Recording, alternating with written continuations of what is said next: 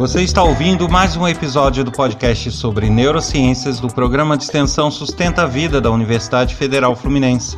Eu sou Adriano Freitas, pós-graduado em neuroaprendizagem, especialista em neuropsicologia clínica. Neste episódio, o tema é Um Papo sobre as Eleições, parte 1.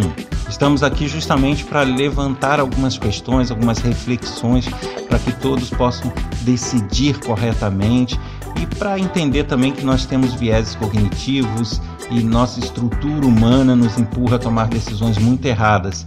Então a ideia é apresentar um pouco disso e também trazer algumas dicas de como poder decidir melhor nesse período. Vem comigo?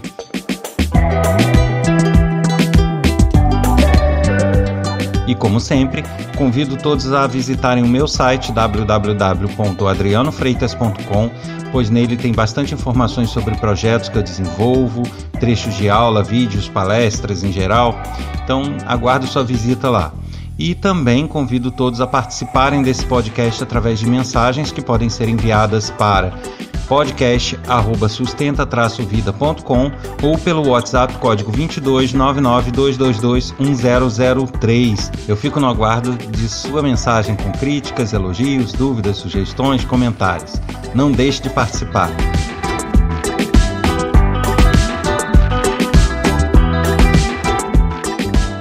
Então, esse podcast está sendo gravado num mês de campanha eleitoral para a presidência em 2022 e justamente por isso o tema que eu resolvi adotar é a eleição presidencial. Mas não precisam ficar preocupados que eu não estou aqui para fazer campanha para político nenhum nem para falar mal de político nenhum. A ideia é outra. A ideia é bater um papo sobre o momento eleitoral e sobre as nossas tomadas de decisão nesse período. Então, o que afeta essas tomadas de decisão e por que muitas vezes nós somos enganados nesse período e por que, que a gente acaba é, tendo escolhas que não são adequadas? Então vamos discutir um pouquinho esses assuntos e quem quiser participar é só enviar mensagem, eu leio aqui e a gente discute nos próximos episódios. Então para começar, eu vou passar um panorama mais ou menos do que eu observo e a partir disso falar um pouquinho, dar algumas dicas que aí eu creio que fique mais para o próximo episódio, algumas dicas de como a gente se livrar um pouco é, desses vieses que nos levam, nos empurram a tomar decisões equivocadas. Então, para início de conversa, o que eu observo é o seguinte: infelizmente, é, a política, e eu acredito que isso seja até interesse de alguns dos políticos, nos leva a tomar partido ou tomar decisões com base quase que numa torcida. Então eu observo que muitas pessoas votam ou defendem o candidato A ou B, o partido A ou B, não porque ele acha que é o melhor, não porque ele efetivamente conhece o trabalho dele e acha que vai ser o melhor. Ele defende porque ele até teve essa impressão lá atrás: ah, Fulano é o melhor, ou, ou, é o mais eficiente, e a partir disso, ele esquece de analisar fatos, ele esquece de, de ver fundamentos e passa a defender ele como se fosse uma torcida de time. Isso é um fator que nos leva a tomar decisões erradas. Né? Você defende não sabe por que você está defendendo. Você defende, diz que é o melhor, mas e aí? Por que, que é o melhor? Qual efetivamente foi o trabalho que foi feito anteriormente na vida dele, no que ele colaborou com a sociedade para poder hoje é, pleitear estar num, num, com poder, né? estar num cargo de destaque como esse. Então, isso é uma coisa que vem prejudicando as tomadas de decisão e que cada vez se vê mais. As pessoas defendendo cada vez com mais intensidade o A ou B mas com essa intensidade no sentido de torcer por ou defender por, não necessariamente por ser realmente algo que ele conheça. Bom, uma outra coisa que anda meio que em, em paralelo com isso é também, assim como se defende como uma torcida, se costuma atacar o partido B. Mas a grande questão, por que se ataca o partido ou o candidato B? porque realmente você conhece os fatos, você tem conhecimento de causa, você é, é, teve acesso às coisas que comprovam a má gestão, o, o mau caráter é, do indivíduo ou não? Você está simplesmente repetindo um discurso que te falaram. Você está simplesmente repetindo um discurso que você viu na internet. Você está simplesmente usando isso para confirmar a sua torcida pelo outro. É isso que a gente tem que analisar, porque é, primordialmente é o que eu imagino assim de início que tem nos empurrado a tomar decisões erradas. É, essa pré, esse pré-julgamento, muitas vezes por repetidas informações que nos são passadas, mas que muitas vezes a gente não tem acesso para saber se são reais ou não. Ou a gente não tem acesso ou a gente não busca saber. Então, a gente tem que evitar esse tipo de situação porque elas nos empurram às tomadas de decisão erradas. Né? E junto a isso, a gente tem que observar que muitas pessoas também tomam decisões com base em interesses pessoais. É melhor A ou B porque ele beneficia a minha empresa ou porque ele beneficia é, um segmento no qual se enquadra minha família, ou porque ele me beneficia pessoalmente, ou porque eu tenho um cargo tal, né, um emprego indicado e eu vou continuar nesse emprego, ou é porque alguma questão fiscal referente ao meu trabalho, ou alguma coisa que envolva a minha vida pessoalmente. Bom, a gente tem que entender o seguinte: a gestão de um país ou a gestão de um estado ela não é uma questão individual, ou pelo menos não deveria ser. Né? E o humano, por natureza, ele já, ele já é uma criatura egoísta. É, todas as nossas estruturas é, neuropsicológicas, neuroquímicas, nos empurram a esse egoísmo. Pelo instinto de autopreservação, pelo instinto de preservação de clã, e, então, coisas que eu já até falei em outros episódios. Então, nós somos o tempo todo empurrados ou tendemos a tomar decisões que nos beneficiem pessoalmente ou que beneficiam o clã.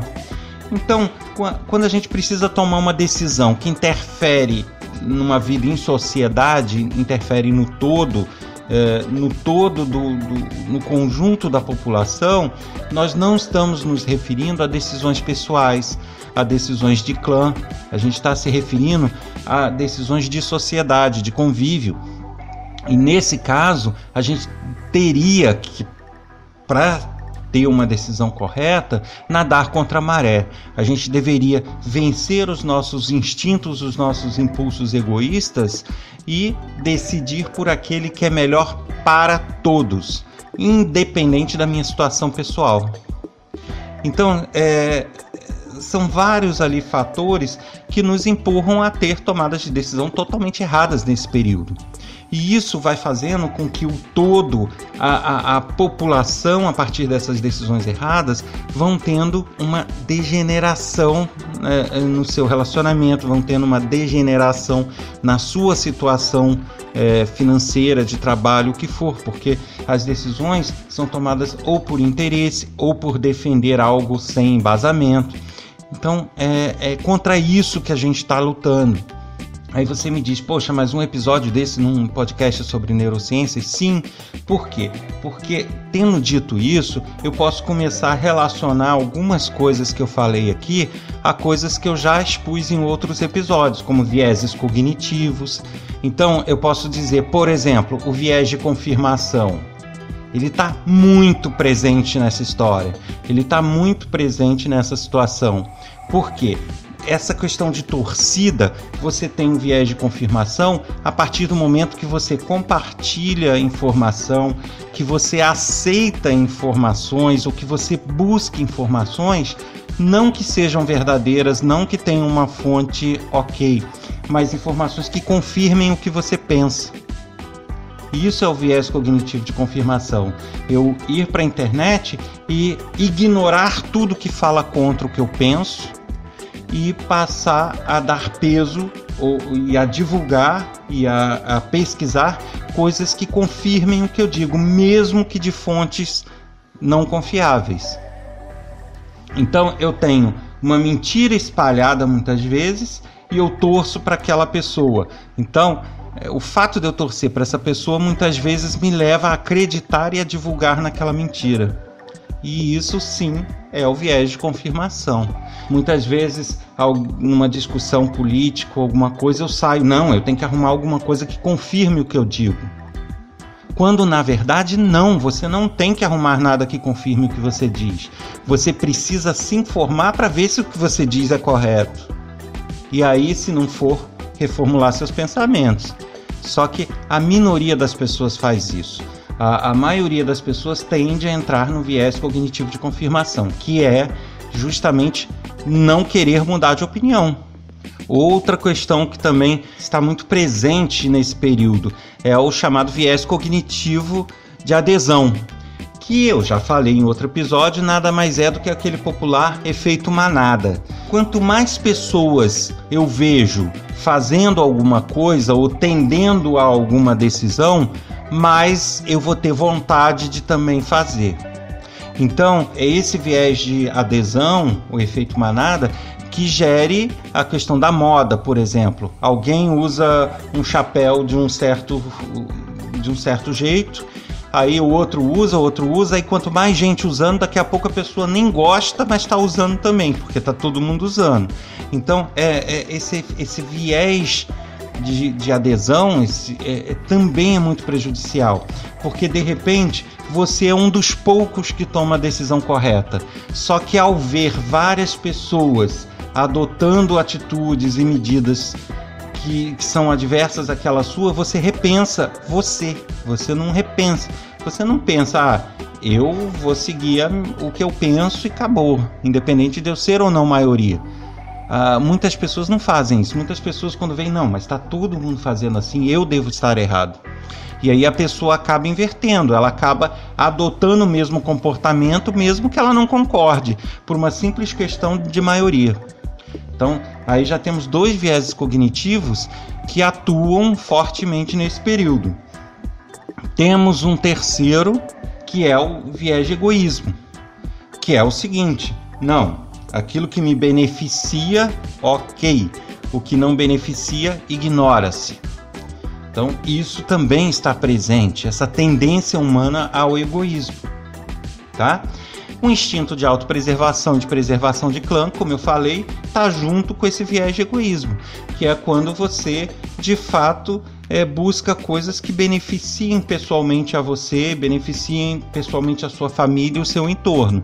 E por fim, é, lógico, a gente poderia aqui passar horas falando, porque na verdade é, esse assunto é, eu estou resumindo ele em alguns vieses cognitivos e algumas coisas, mas existem N situações que se aplicam. Uh, eu só estou querendo levantar essa discussão. No próximo episódio eu vou vir com algumas dicas para a gente tentar reverter essas tendências e, e tomar atitudes, tomar decisões corretas, mas eu quero passar esse panorama antes. E, é, e, nesse panorama, a gente tem uma última questão que também precisa ser trabalhada e que muitas vezes é deixada de lado nesse período, que é a empatia, que permeia isso tudo. É, eu já contei, já falei sobre a empatia em outro episódio. Nós temos neurônios espelho, nós temos diversas estruturas que nos permitem analisar a situação do outro. E que essa análise da situação do outro, na verdade, não é feita é uma análise nossa do que se passa fora. Na verdade, essas estruturas espelham em nós a situação para que dentro da gente, internamente, a gente, o nosso cérebro consiga analisar, né? E muitas vezes esses mecanismos de empatia eles são totalmente inibidos pelos vieses cognitivos ou pelas, é, pelos nossos instintos de preservação. E é algo que a gente também precisaria inverter nesse período, que é justamente a nossa incapacidade total é, ou bem parcial de analisar ignorando a nossa situação por um momento e passando a ver a situação dos outros. Então, se eu tenho uma geladeira cheia nesse período, se eu tenho um, um trabalho que eu consigo desenvolver e que é, é, fixo e que me garante uma estabilidade da família, mesmo que não numa condição é, de uma pessoa rica, mas que me garante ter um teto, me garante ter alimento, será que eu tomo minhas decisões com esta visão ou com base na visão de que existem milhões de pessoas que sabe, precisa implorar um, um pedaço de pão ou precisa é, é, ficar trabalhando em subempregos e, e, e fazendo diversas coisas para garantir que seja a comida. E muitas vezes não tem esse teto que você tem. Então será que a gente está tendo, está é, decidindo com essa visão ou com a visão do que a gente acha para a gente, do que a gente acha para nossa família, do que a gente acha para nossa empresa? Será? Então, essas reflexões que eu acho que são fundamentais nesse período e por isso que eu quis trazer isso, para que todos entendam que, na verdade, é, existem casos onde há uma malícia, onde a pessoa propositadamente toma as decisões que nem sempre são as melhores para o todo por questões meramente pessoais. Existe sim os casos de malícia, mas existem muitos casos que não. Simplesmente pelo fato do humano ser empurrado a erros de decisão o tempo todo. Né, ser empurrados a erros cognitivos, a vieses cognitivos, a instintos que nos fazem ter essas decisões. E que muitas vezes, por desconhecer isso, a pessoa acaba sendo levada pela maré e, e, e entrando nesse, sabe, nesse ciclo. E aí realmente fica difícil, enquanto sociedade, que se possa desenvolver. Então, eu quis trazer essa, essa discussão justamente para que todos reflitam e pensem: tá, será que todo mundo que, que eu não concordo, que eu vejo que toma esse tipo de decisão, está fazendo isso por maldade? Não. Uma boa parte deles está sendo empurrado a tomar esse tipo de decisão por uma questão estrutural humana. Mas tem como reverter? Tem. E aí, é, levantadas essas discussões, no próximo episódio eu volto com algumas dicas, né? O que, que a gente pode fazer para não ser empurrado a cometer erros? O que, que a gente pode fazer para não deixar que essas decisões sejam as piores possíveis nesse momento, onde é, o futuro é definido para uma boa parcela, né? Eu diria que para a maioria da população.